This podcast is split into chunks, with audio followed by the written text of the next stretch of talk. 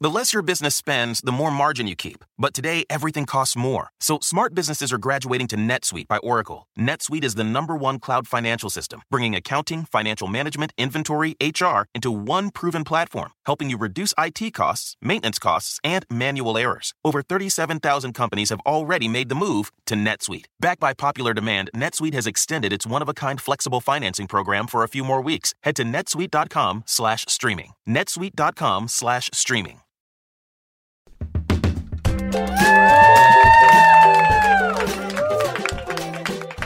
All right. Welcome to the second in studio edition of Love It or Leave It because I got food poisoning on a night with two book shows. Uh, we are joined by Keep It's Louis Virtel. Jon. Thank you for wearing your usual Pete Davidson drag for me. Guys, everybody give it up for Louis Virtel. Thank you for being here. Comedian, friend of the pod, author of the new book My Life as a Goddess. Please welcome back to the show Guy Branum. Jon, I'm I'm very enthusiastic about your slow evolution of this show into Watch What Happens Live for politics. She's a writer, comedian, YouTuber, and very good friend of Crooked Media. Please welcome back Akila Hughes. Thanks, Jon. Now, a little bit of housekeeping. You can get tickets right now for next week's Love It or Leave It at the Improv, October 4th. It is the last show I'm going to be hosting for a month because we're going to head out on the road for the HBO show. But we have a very special announcement. Guy Branum, Erin Ryan will be guest hosting four Love It or Leave It specials at the Improv. We may have to call it Branum or Burnham or um, Ryan or. Ru- but they're going to be great and it's going to be awesome. Guy, you excited? I, I'm very excited. I love the idea that Erin Gloria Ryan is the emergency replacement Jon Lovett, and I am the emergency replacement Erin Gloria Ryan. like, when two systems have failed, there's me. All right. Let's get into it. What a week. You know what? Don't applaud. because Shitty week. it is this was a bad week. We're recording this Thursday night, moments after the conclusion of one of the most disgraceful spectacles that I've ever seen in the Senate. I was about to say one of the most disgraceful spectacles in the history of the Senate, but a man beat up another man because of slavery once. A little bit So- worse. Just slightly, but like only a little. And like that guy got beaten up to like within an inch of his life.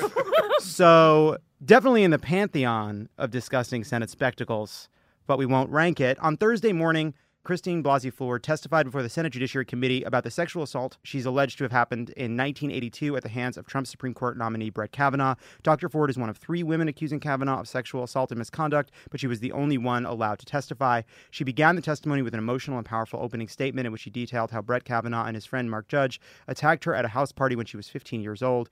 I am here today not because I want to be, I am terrified, she said. I'm here because I believe it is my civic duty to tell you what happened to me. After her opening statement, Blasey Ford answered questions from the committee. The Republican members deferred to Rachel Mitchell, a veteran prosecutor from Maricopa County, yes, Sheriff Arpaio's Maricopa County, who they hired to ask their questions in five minute increments. Here are the key things we learned from Dr. Ford. One, she recalls with 100% certainty that the person who attacked her was Brett Kavanaugh, despite a last ditch effort by Senate Judiciary Republicans and their allies to claim it was some kind of a doppelganger, uh, which blew up in their faces, but they continued to, at least up in at least hint at today.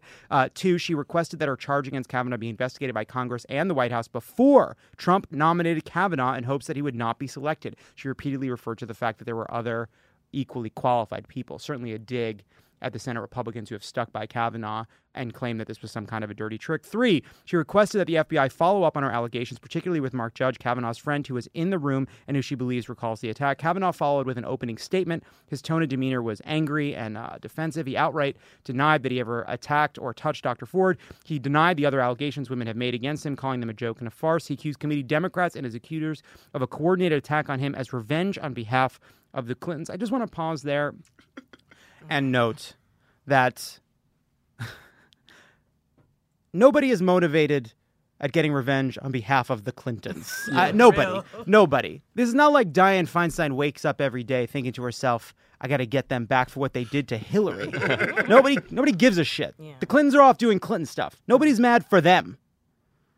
It's just something that was bothering me. Uh, he repeatedly, uh, Kavanaugh repeatedly raised his voice and avoided directly answering questions from Senate Democrats. Then he froze when asked whether the FBI should reopen his background investigation to clear his name.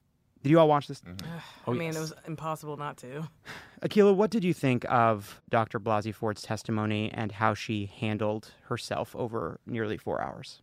Heroic. I think every woman I've ever met has stories that are uncomfortable, painful, and to have to do that clearly on national television, everyone's watching. It's all of the trending topics on Twitter. It's everything on Instagram. It's everything that anybody's talking about. And you know, there are people who are committed to not believing it, regardless. Like it could be like videotape the night of with like somebody holding like a newspaper, and people would you know commit to not believing her. You know, it's a shame that she even had to. And so watching it was very painful.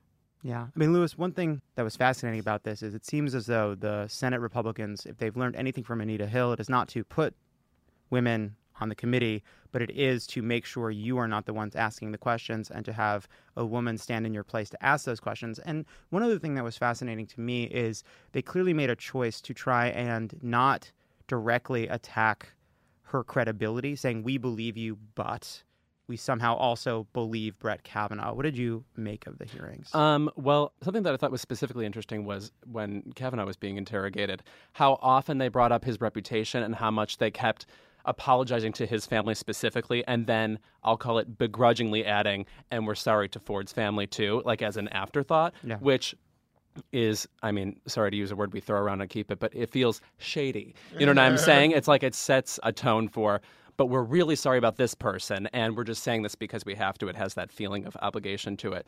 I have to say, as devastating as I thought her testimony was, something that was like a weird perk of her being a psychology professor was hearing her reference things like the hippocampus and talking mm-hmm. about what she remembers and what she doesn't remember. It's just, she's like, you're going to put me in the most uncomfortable position of my life, and I'm going to take you on a magic carpet ride through the fucking brain. You know what I mean? Like, I'm here to educate you. were today. yes, right. Yeah. So, in a way, it was almost like she was super heroically prepared in a way for it.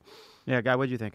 It was really interesting listening to somebody who understands so intimately how the brain works in the first half of the day, and then somebody who really intimately understands how the law works in the second half of the day. And the, they're very sort of like different approaches to questions of memory and fact. One thing I, I was a little sad they didn't bring up in the questioning of Kavanaugh was the fact that he had played the legal game of I do not recall with so many things, like whether Kozinski sent him like inappropriate emails and stuff like that.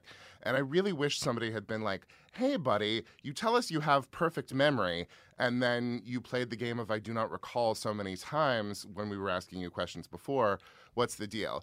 I did come away with one clear message, though. Brett Kavanaugh was on the track team. He brought it up like I think like four times. The way that like he just kept saying like, "How can you question my honesty?" Yeah, I, was, working was- out with Skippy. There is somebody named Tobin, and he is ripped. That is what I got from this. Yeah. Yeah, it was. Choked up too about like just remembering the quarterback. I'm like, there's a lot. There's a lot here, but never, uh, never sympathetic in the right places. I was a bit frustrated because I think there was a lot of people sort of judging on style points. I think there were rightly a lot of people watching Dr. Blasey Ford speak were remarking about how vulnerable and credible she seemed. But I was frustrated by people pointing out that Kavanaugh's anger didn't work. Did it work? Because I don't care. I, I just Yeah. I don't care. If he believes what he's saying is true, he'd be angry. If he wants to believe what he's saying it's true, he'd be angry.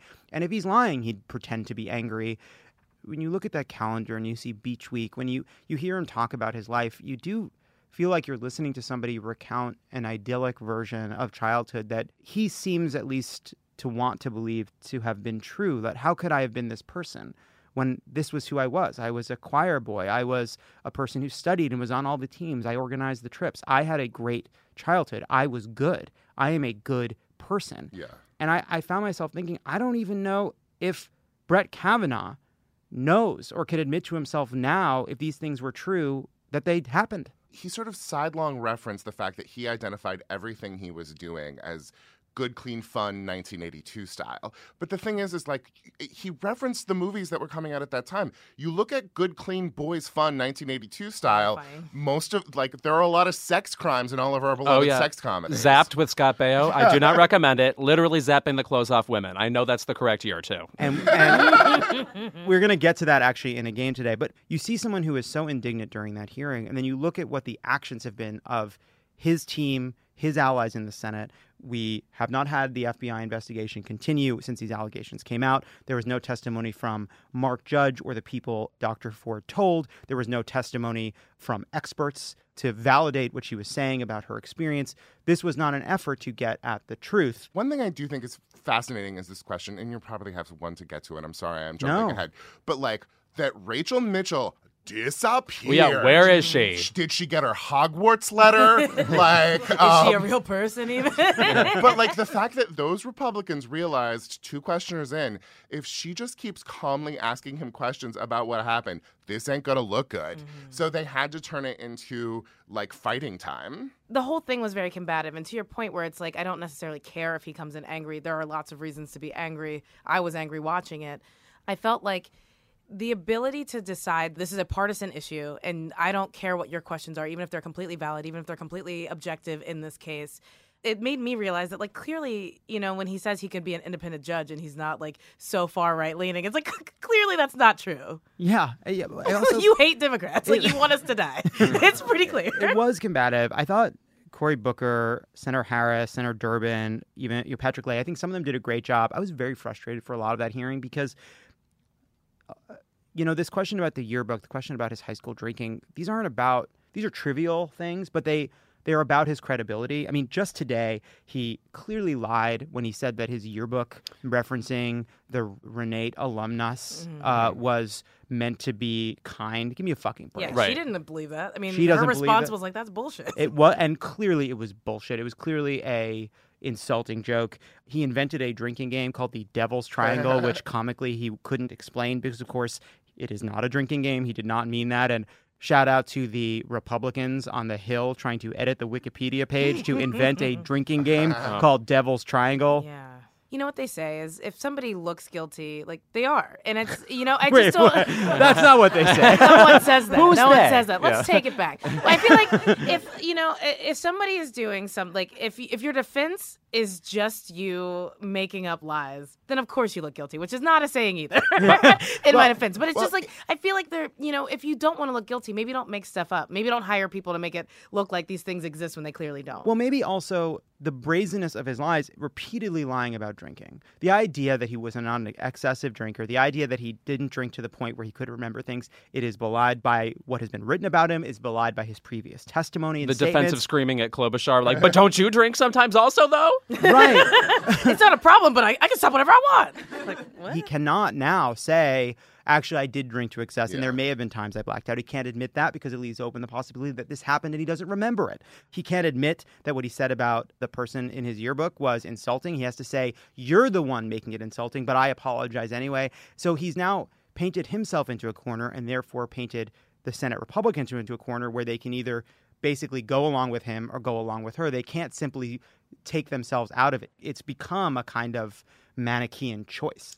he's opened himself up to so many kinds of impeachment the assertion of virginity until well past high school the drinking stuff that like cornyn immediately after was saying like well we have to get him confirmed or else like accusers are going to keep coming and it's like yes that's why you should not confirm him but uh, my favorite part of his testimony is that he kept saying the witnesses who were there about a thing he says didn't happen Yeah, I was literally like, uh, "That's insane. That's an insane thing to say." Yeah. Like the witnesses agree that it didn't happen. I'm like, are they witnesses then? Like, do you know what that word means?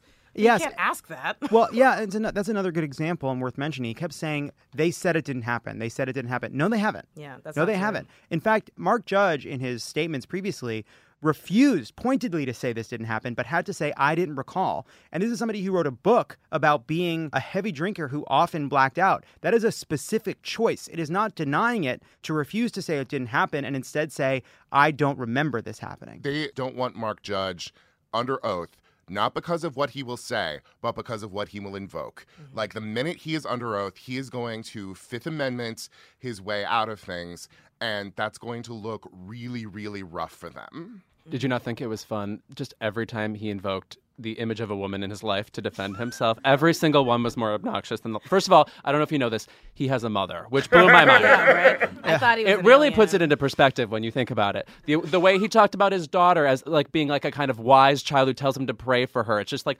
the facade that he is, uh, you know, really considering the needs of women because he has listened to his daughter one time. Just all these things that have the implications of, uh, see, all women are the same. If I treated one one way, I clearly would have treated them all the same way. Yes. Also, wait, to that point, he also said at one point that, you know, he has a close friend who was a sexual assault survivor who confided in him in her 30s. But uh, one of the lines that the Republicans keep trotting out is that why would somebody come forward so many years later? And I'm like, you're you just told us that you have a friend who came forward years later. So that's not a thing. It's Like- also it's such a deeper pathology inside of the Republican Party, especially that committee.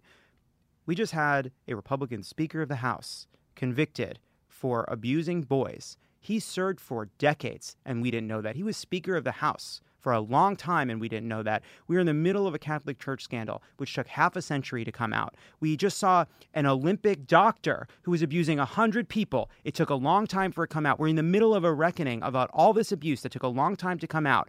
I sincerely believe that they don't see it. Not that they don't know it happened, not that they're not aware of the mm-hmm. stories, but they don't allow it into their worldview. Because allowing it into your worldview means recognizing that not only is this a big problem for women, but by definition, if it's a big problem for women, it means it's a big problem for men, and that there are a lot of men walking around with fucking secrets. And they simply cannot allow that into their sense of how to approach a problem like that. It just cannot be a big enough deal to change the way they see the world. That's real. And that men routinely spend a lot of their time protecting each other. You know, I thought we saw that today. The amount, again, the amount of times we saw people like d- rigorously defending his reputation as if only so-called bad people are the ones doing these things. You know, these phantoms out there, and not just people you would meet every day who you know want want to be politicians, whatever, public people. Uh, right. The the notion like uh, that rapists commit rape, men Yes. don't commit rape, and I think it does require us to be honest to move forward from this stuff. It does require going back and looking at the things that we all accepted as boys will be boys um, before we can change them. Kavanaugh is such an interesting portrait of this person who participated in conventional white upper class heterosexuality that involved groping some ladies. Uh, but then you turn into a respectable person at some point in time at Yale Law School, uh, and then you get the lady you're going to respect, and you pretend that none of the stuff before happened, except for your time on the track team. You'll always have that. and you'll always remember that. I mean, just to go off of that point, uh, something that keeps coming up in, in, on the online discourse, I guess, is that you know, so what if this happened when you were in high school? So what? You know, that's that was a thing, and you grew out of that. That's not a reflection on your character today, which is an admission, a blind admission that you don't necessarily think that sexual assault is a bad thing. That that's just a growing pain that people get over. And you know, when you refer to it as a horrible thing that follows women for the rest of their lives, or men, anybody who's affected by it, it's really frustrating because they don't believe that it affects the man. Like it doesn't reflect on them. You know what I'm saying? Like it's Yeah. it's it's just weird that it's not your personality that is part of the problem. Yeah, it's just a thing you did one time, and it's like no, like that's you. Like you are the choices you make.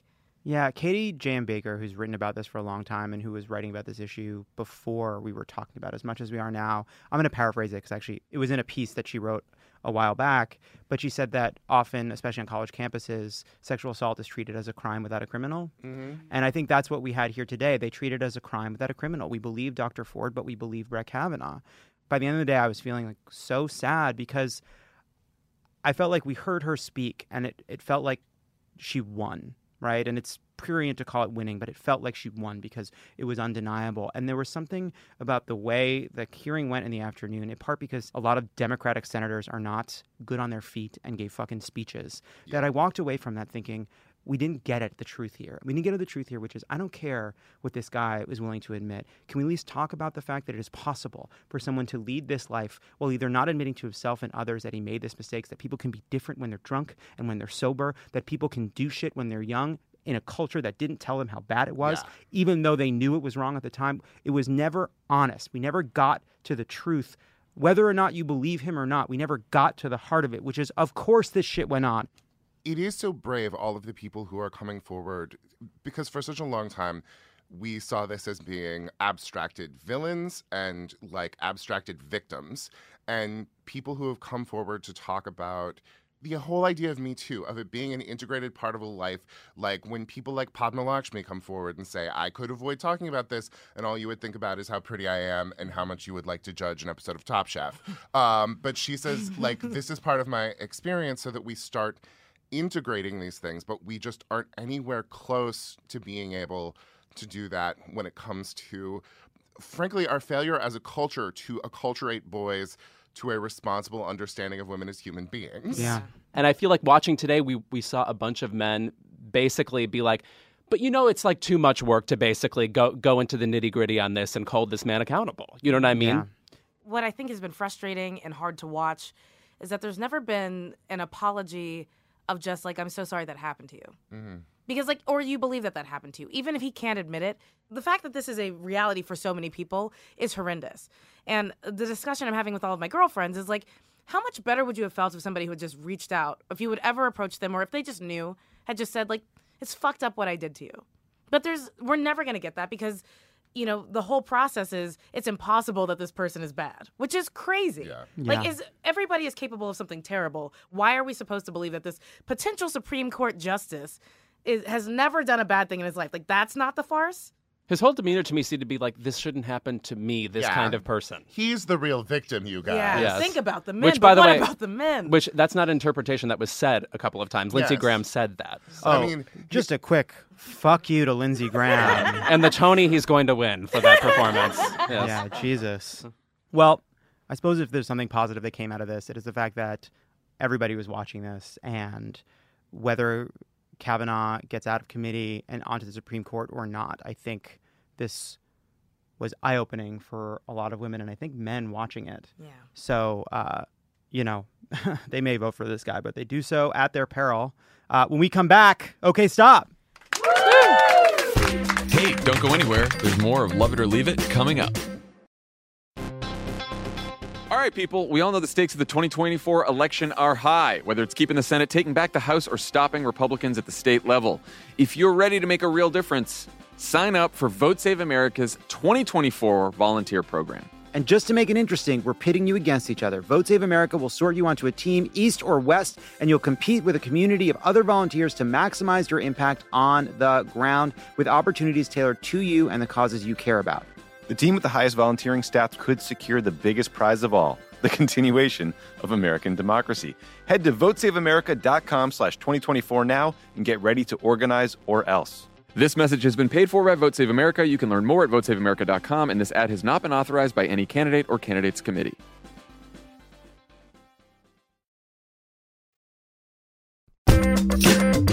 And we're back.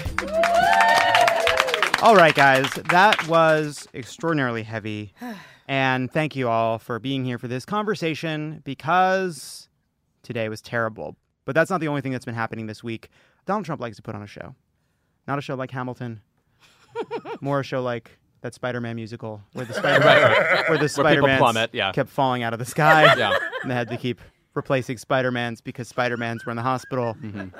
And Bono wrote a song and then disavowed it. Uh, let's take a look at Trump's press conference from Wednesday and see how he did. you at all concerned at the message that is being sent to the women who are watching this when you use language like con job in relation Oh, I, to I think allegations I've used of much worse assault? language in my life than Okay, stop. He has. con job. That's like probably the nicest phrase I've ever used. I mean, con job. It is. It's a con job. You know, confidence. It's a confidence job, but they should. Okay, they did the same thing. Stop. Here's one of my biggest. I mean, that's not true. I have so many problems with Donald Trump, but one of the biggest problems with Donald Trump is that he's never ever saying anything. He's literally like he just said "con job" 40 times just so it would be in the news cycle. It's not even a good soundbite. It's not even good. Why did he keep saying it? He's just you're the puppeting again. Like this guy who ran a con job on America is accusing uh, these poor women of, of con jobs, and it was so scary to see in Brett Kavanaugh's day that same kind of like pugnacious throw accusations around like kind of attitude. Well, it's also worth remembering that a lot of what Kavanaugh did in his opening statement was a performance for an audience of one, which is Yeah. why he said my reputation, because there's nothing more important to Donald Trump than the reputation of a white man in Wait, power. before you start it though, to that point, I don't think Donald Trump would have liked those crocodile tears. I feel like that would have been like, "Come on, man, don't cry about the quarterback." I just think he would he wouldn't have liked that. He definitely does not respect male tears. Same. With the Russia investigation, they con- they tried to convince people that I had something to do with Russia. There was no collusion. Think of it. Wait, okay, stop. Did she ask anything about that? No. Okay. he actually asked about she asked about women in particular, and he jumped to Russia, which is really impressive. And by impressive, I mean uh, just the amount of somebody was telling me this. I wish I could quote who this was. The amount of superlatives in what he says without even really a subject to a sentence. Grammatically, I'm attacking this now, and I'm coming up with question mark. Yeah, no, his um his presidency is one long dependent clause. Um, I'm in Wisconsin. I'm in Michigan. I say, gee, we're not doing well. I won both those states. we're not doing stop. well. All I have to say is, okay, stop. Uh, let me call the Russians to help. Does anybody really believe that? okay, It's a- stop. Mm-hmm. Uh-huh. No one believes that. No one thinks that he was doing poorly in Michigan, Wisconsin, and called them in. Yeah. It's that you had a meeting at Trump Tower, as has been reported. and also very clearly on tape saying, "Hey, I wish they would hack Hillary." I mean, that video exists, so yeah, we believe the truth. Sorry. Also, he doesn't recall any of this happening, and all of the witnesses who were there say it didn't happen. con job. In one case, they say, he's a fascist. He's taking over the government. He's the most powerful president ever. He's a horrible Okay, human stop. being. Excuse me. Just at least put only insults in order. He just threw in. By the, he's a fascist. He's the best. You know, what? well, which is it? He's too handsome. The ombre really works. Right. Yeah. Needs an Emmy. He wants to take over the entire government and he's going to do it. We can't stop him. That didn't work. The next week, he said, uh, he's incompetent. I said, well, wait a minute. In one case, I'm taking over the world. And in the other case, he's incompetent. Okay, stop. Yep. He's incompetent and taking over the world. It's all bad. yeah, no one ever said all of those dictators throughout history were like super efficient and great. They generally like drove their countries into a wall in the process of trying to like subvert government. But we'll see. We've got another three or four years. Also, also, the whole thing is, you got to nip fascism in the bud. Mm-hmm. You know. They tried that for a week. That didn't work. These are very dishonest people. Yesterday, you were talking about your administration's accomplishments at the United Nations, and a lot of the leaders laughed. Why do you think they were Well, that's laughing? fake news. And what was that Yeah, experience that's like? fake okay, news. stop. Okay. the video exists. We all laughed. I laughed at the video of people laughing. So you cannot tell us it didn't happen. You put up a reaction video of you laughing at a laughing video uh, on your just- YouTube channel. Man, that is it's just nice in a terrible week to remember that Donald Trump sees the world in terms of bully and humiliated victim, and there's nothing worse to him than being laughed at. It is the worst thing that could happen to a person. Well, isn't he our president because Obama made jokes about him at that one White House? Shut up, Yes, Louis. And then people laughed. How about you shut the fuck up? Guy, were you going to say something? I'm going to go to a different white gay man. we have so many options. And it was covered that way. Okay. They weren't laughing at me. They were laughing with me. Okay, stop. Oh. That's the best. That is the best. That's what my mom always says. God, this, you know what? I think he would like Nanette. because he's raising some interesting points that are explored in the comedy slash performance piece known as Nanette. Can you be self deprecating while still being controlled? What does it mean to be laughed with versus laughed at? These are the questions she answers I mean, in uh, Nanette. I realize that we are having fun with this game, but I do want to point out the place of laughter in the two big stories from this week.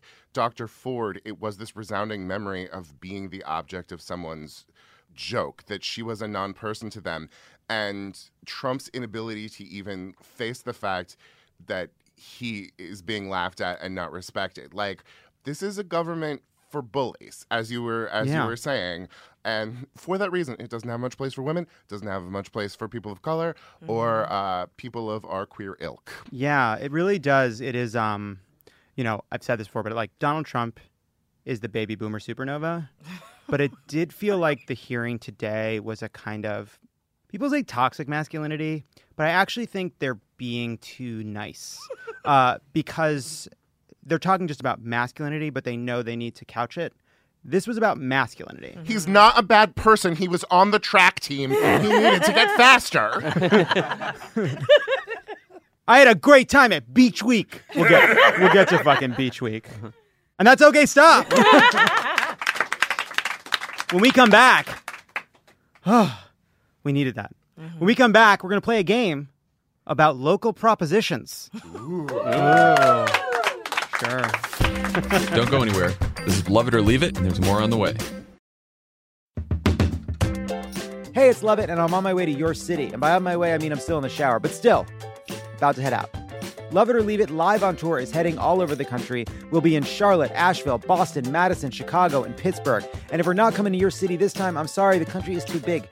Take it up with the pioneers. To learn more and get tickets, head to crooked.com slash events.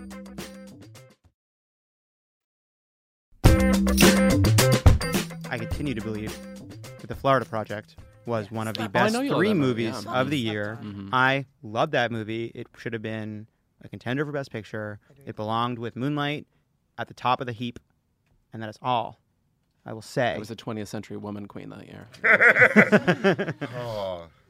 All right, you know what? For no reason whatsoever, I'm going to leave in the Florida Project plug again because I want people to remember that that movie got fucking robbed. And we're back! Great ending. If you're a progressive in 2018, you spent the last two years being yelled at about paying attention to local elections. And you should be yelled at because we as liberals don't turn out for local elections. But it's partly not your fault because a lot of the time, local elections are confusing. Case in point, ballot propositions. Not only are they written in strange legalese, there are often television and billboard ads designed to trick you. You really have to do your research with this stuff. And to illustrate why, we're going to highlight some of the most deceptive ballot ads of the last few years in a game we're calling Props to You Orwellian Political Advertisements. I'll show you a campaign ad for a proposition. You have to tell us what the prop does. Would somebody out there like to play the game? Uh, one of our many Crooked interns is in the house. Michael, would you like to play the game? Sure. All right, Michael. Here's how it's going to work. We're going to play a proposition advertisement for you. Then we're going to read you clues as to what it was really about. Uh, question number one What does this proposition actually do? This November, there may be some tough choices on your ballot, but here's an easy one Amendment 1. Amendment 1 guarantees your right to generate your own solar electricity. And placing that right in Florida's Constitution keeps politicians and special interests from tampering with it. Amendment 1 guarantees your access to solar energy. It promotes innovation, protects consumers, and empowers you. That sounds great. I'd love to vote yes. What does it mean? Is it A? Amendment 1 would require NFL players to stand in deference to Rob, God of the Sun. Is it B? It allows the state of Florida to access your electrical grid and turn off your AC on the grossest, hottest days. What can I say? Rick Scott loves pranks. or is it C? It would prevent solar panel owners from selling their excess solar power to their energy company. In other words, it would put an end to major incentive for people to buy or lease solar panels, which is why it was supported by Florida's electric utilities. What do you think, Michael? I think I'm going to go with C. You got it. no, no, I disagree. That was clearly an ad for a sandals resort. Question number two. Good schools are important to my students and California. That's why voters passed a law to ensure that schools get 43% of any new tax revenue. I was astounded to learn that Prop 56 was written intentionally to undermine that guarantee. Prop 56 raises $1.4 billion a year in new taxes and gives most of that money to wealthy special interests like insurance companies. But not one penny goes to improve our kids' schools. That's just bad math. What did it do? Is it A? This proposition would put a new tax on cigarettes, and this No on 56 ad was bankrolled by the tobacco industry. But who cares because no one smokes anymore? We all just Juul. Love it or leave it. Brought to you by It's not Juul. brought to you by Jewel. Is it B?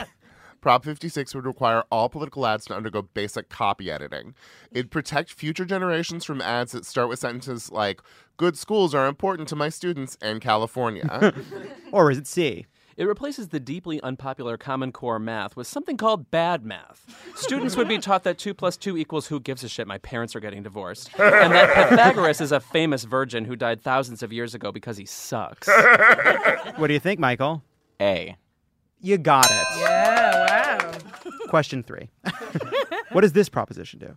We all want to control healthcare costs, and this year we have a clear choice.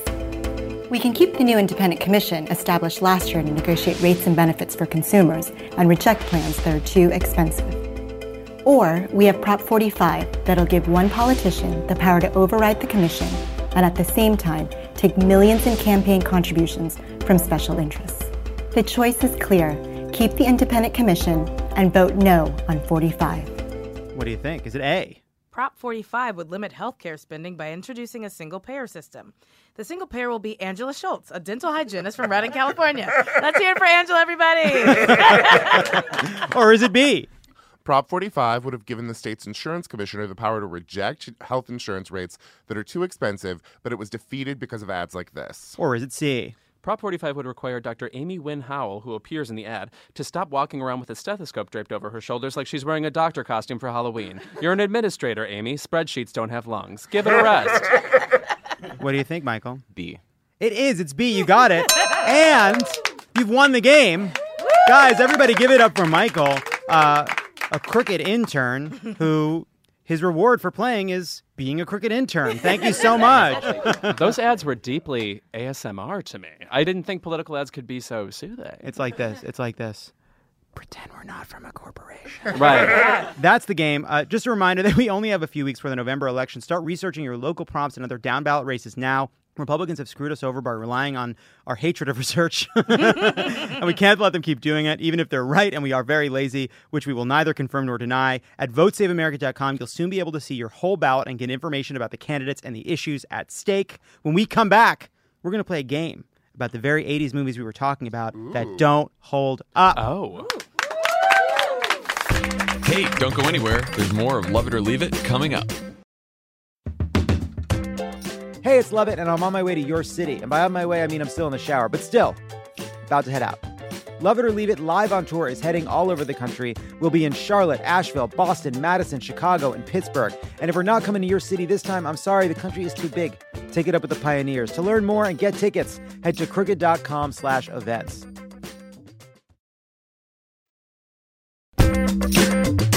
And we're back. According to Christine Blasey Ford, there was one witness to Brett Kavanaugh's sexual assault at her high school party in the 80s, Kavanaugh's Georgetown preparatory schoolmate, Mark Judge. People started digging around about this Mark Judge fellow, and it turns out he wrote a book entitled Wasted Tales of a Gen X Drunk. The book features a character called Bart O'Kavanaugh, who puked in someone's car, passed out on his way back from a party. In 2016, Judge also longed for a different time when he wrote the following quote, When my high school buddies and I got together and exchanged memories of that time, we found ourselves genuinely shocked at the stuff we got away with. Mark Judge longs for a time when there was no consequences and a society just kind of let men get away with terrible shit. And you can see that when you look at what was considered acceptable and even funny for male characters in TV shows and movies, even recently. And so we'll play a game called Doesn't Hold Up. Ow! Let's hear the ding. What a late ding. this is a lightning round game. Would somebody out there like to play? Come on. You want to play, Viva? Viva. Viva. Hi, what's your name? Viva, Viva, thank you so much for playing. Where are you from, Viva? New York. Nice. One of the more famous states. Uh, now, um, you are a crooked intern. Yes, that is correct. As a result, you are a second wave millennial. Yep. Are you familiar with movies made before 1999? I have seen Animal House. That's about it. All right. Can I ask a quick question to gauge uh, Viva's knowledge of, of Gen X movies? Sure. How many things um, does that one girl hate about Heath Ledger? oh, 10. Okay. Put the okay. put the- it was 10?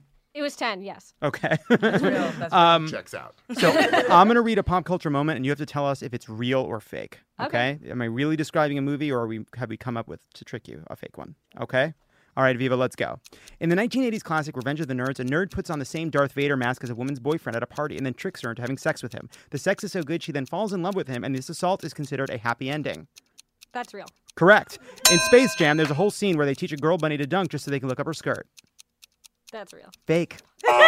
in the movie Porky's, the boys drill a hole in the girls' locker room to spy on them in the shower. And then one boy puts his tongue and penis through the hole. The female gym teacher who tries to catch them is considered a villain.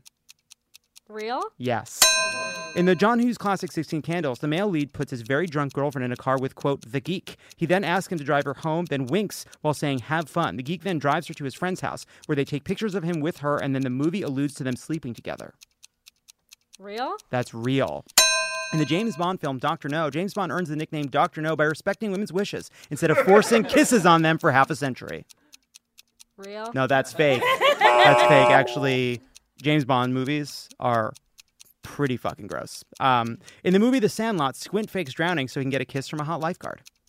Mm, fake. That's real. That happens in The Sandlot. In the sci-fi noir film Blade Runner, who wouldn't noir? In what is supposed to be a romantic scene, Harrison Ford doesn't let his love interest leave the apartment. Instead, he pushes her against the window and kisses her, even though she obviously is very scared and crying. Real. Correct.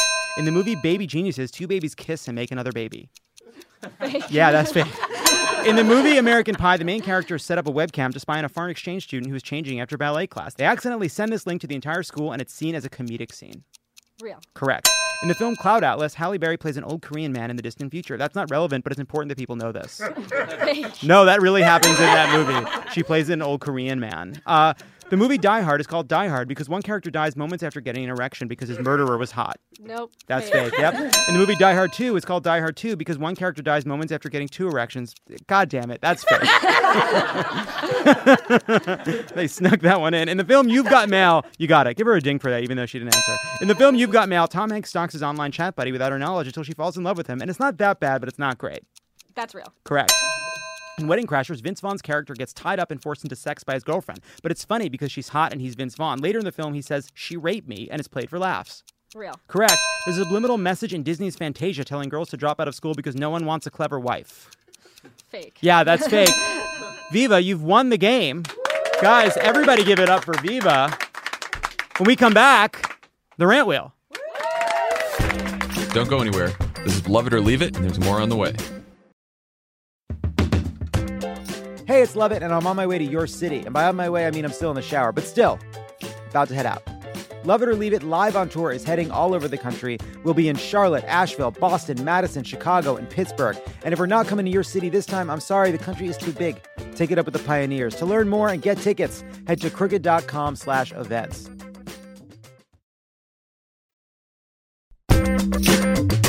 And we're back.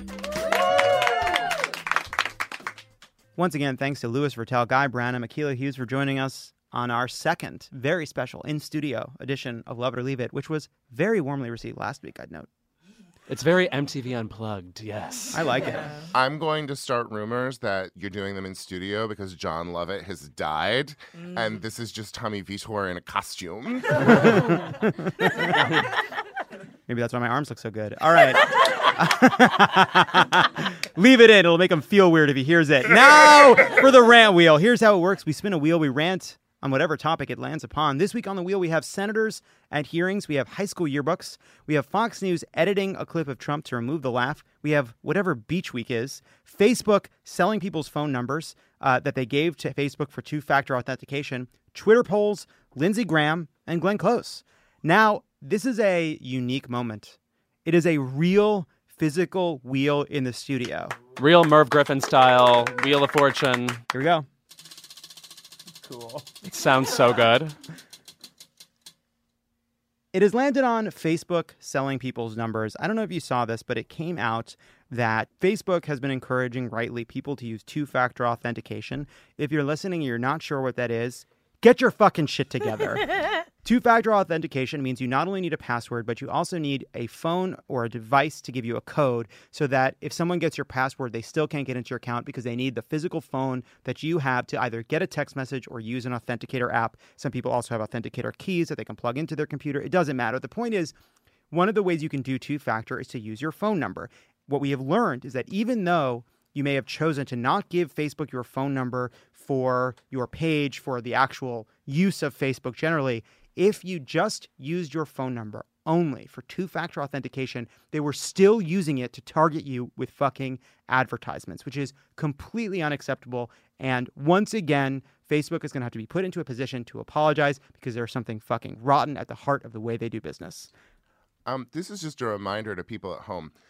A lot of people don't know this. Did you guys know that our government can regulate businesses? like, we haven't done it for a while. We've been focused on other things. And we've taken this sort of capitalist idea that, oh, you can walk away and go to Ello. Um, but I, I really think that as Amazon becomes like our source for both organic apples and prestige television and like our capacity as consumers to negotiate with them is limited we need to remind our representatives that they could maybe put a limit on things like this I just want to say that I miss when Facebook was about seeing if the hot guy in your ethics class was also into Bjork. We all miss that, Louis.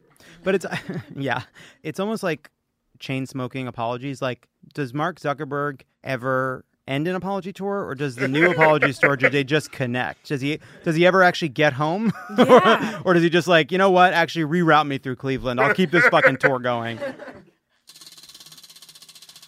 big money big money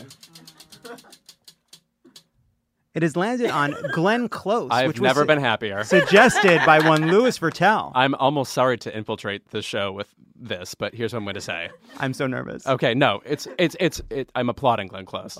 But I just want to say we're about to embark on an Oscar season in which Glenn Close will again be up for a losing Oscar campaign. And I want to say that on the one hand, I am happy because it connects me to my gay grandparents who also had to do this in the 80s.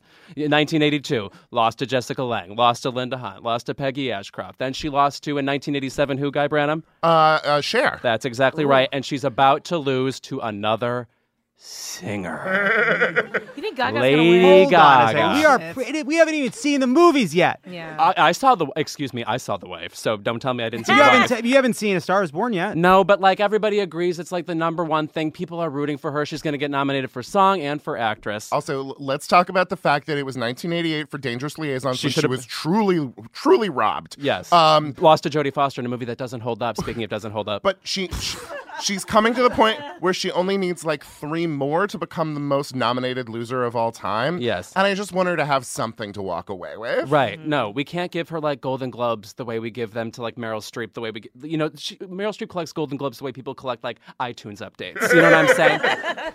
Am I gay? do you feel left out Am I still gay? I think so. I don't know. Let's spin it again.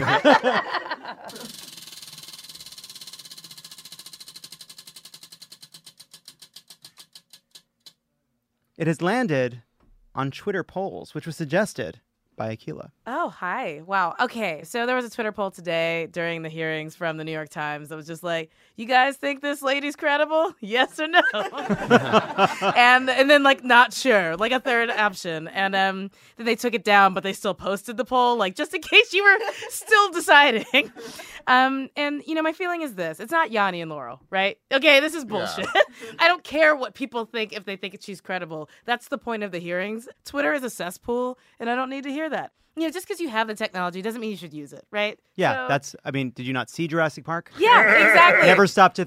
The, the times. The times knew that they could. They never stopped to think if they should. Yeah, exactly. And women will inherit the earth. So, Is Christine Ford weird? Take the poll. do you like her eyeliner? Yes or no? Is it this or can you not even? Let's spin it again. yes or no? The the real wheel is just fantastic.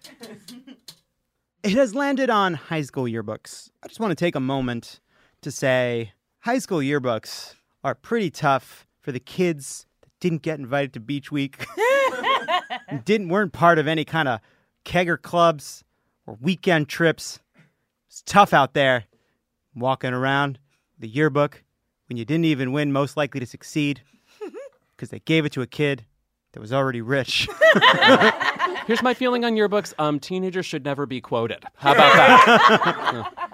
Look, as an overachieving grade grubber, I really resent Brett Kavanaugh wanting to both be like, oh, I was working so hard to get into Yale, but also be like, yeah, brah, have you boofed yet? Like, it's the privilege of like heterosexual white masculinity of thinking you get to be a dickbag like that while also being a good boy at the same time. Fuck mm. him. Like today, he was half assedly under oath pretending that he was not responsible for all of that bullshit. And I want Renate Dolphin to tear him apart limb from limb. Mm-hmm. Fuck that dude. Like, it, if he said Renate alumnius and he was a virgin, that's worse. Mm-hmm. Fuck you, dude. Like, I- I'm just. It's so pathetic that we have had to walk through the ways in which he tried to impress Mark Judge. And have a great summer. I hope we stay friends. Lilas.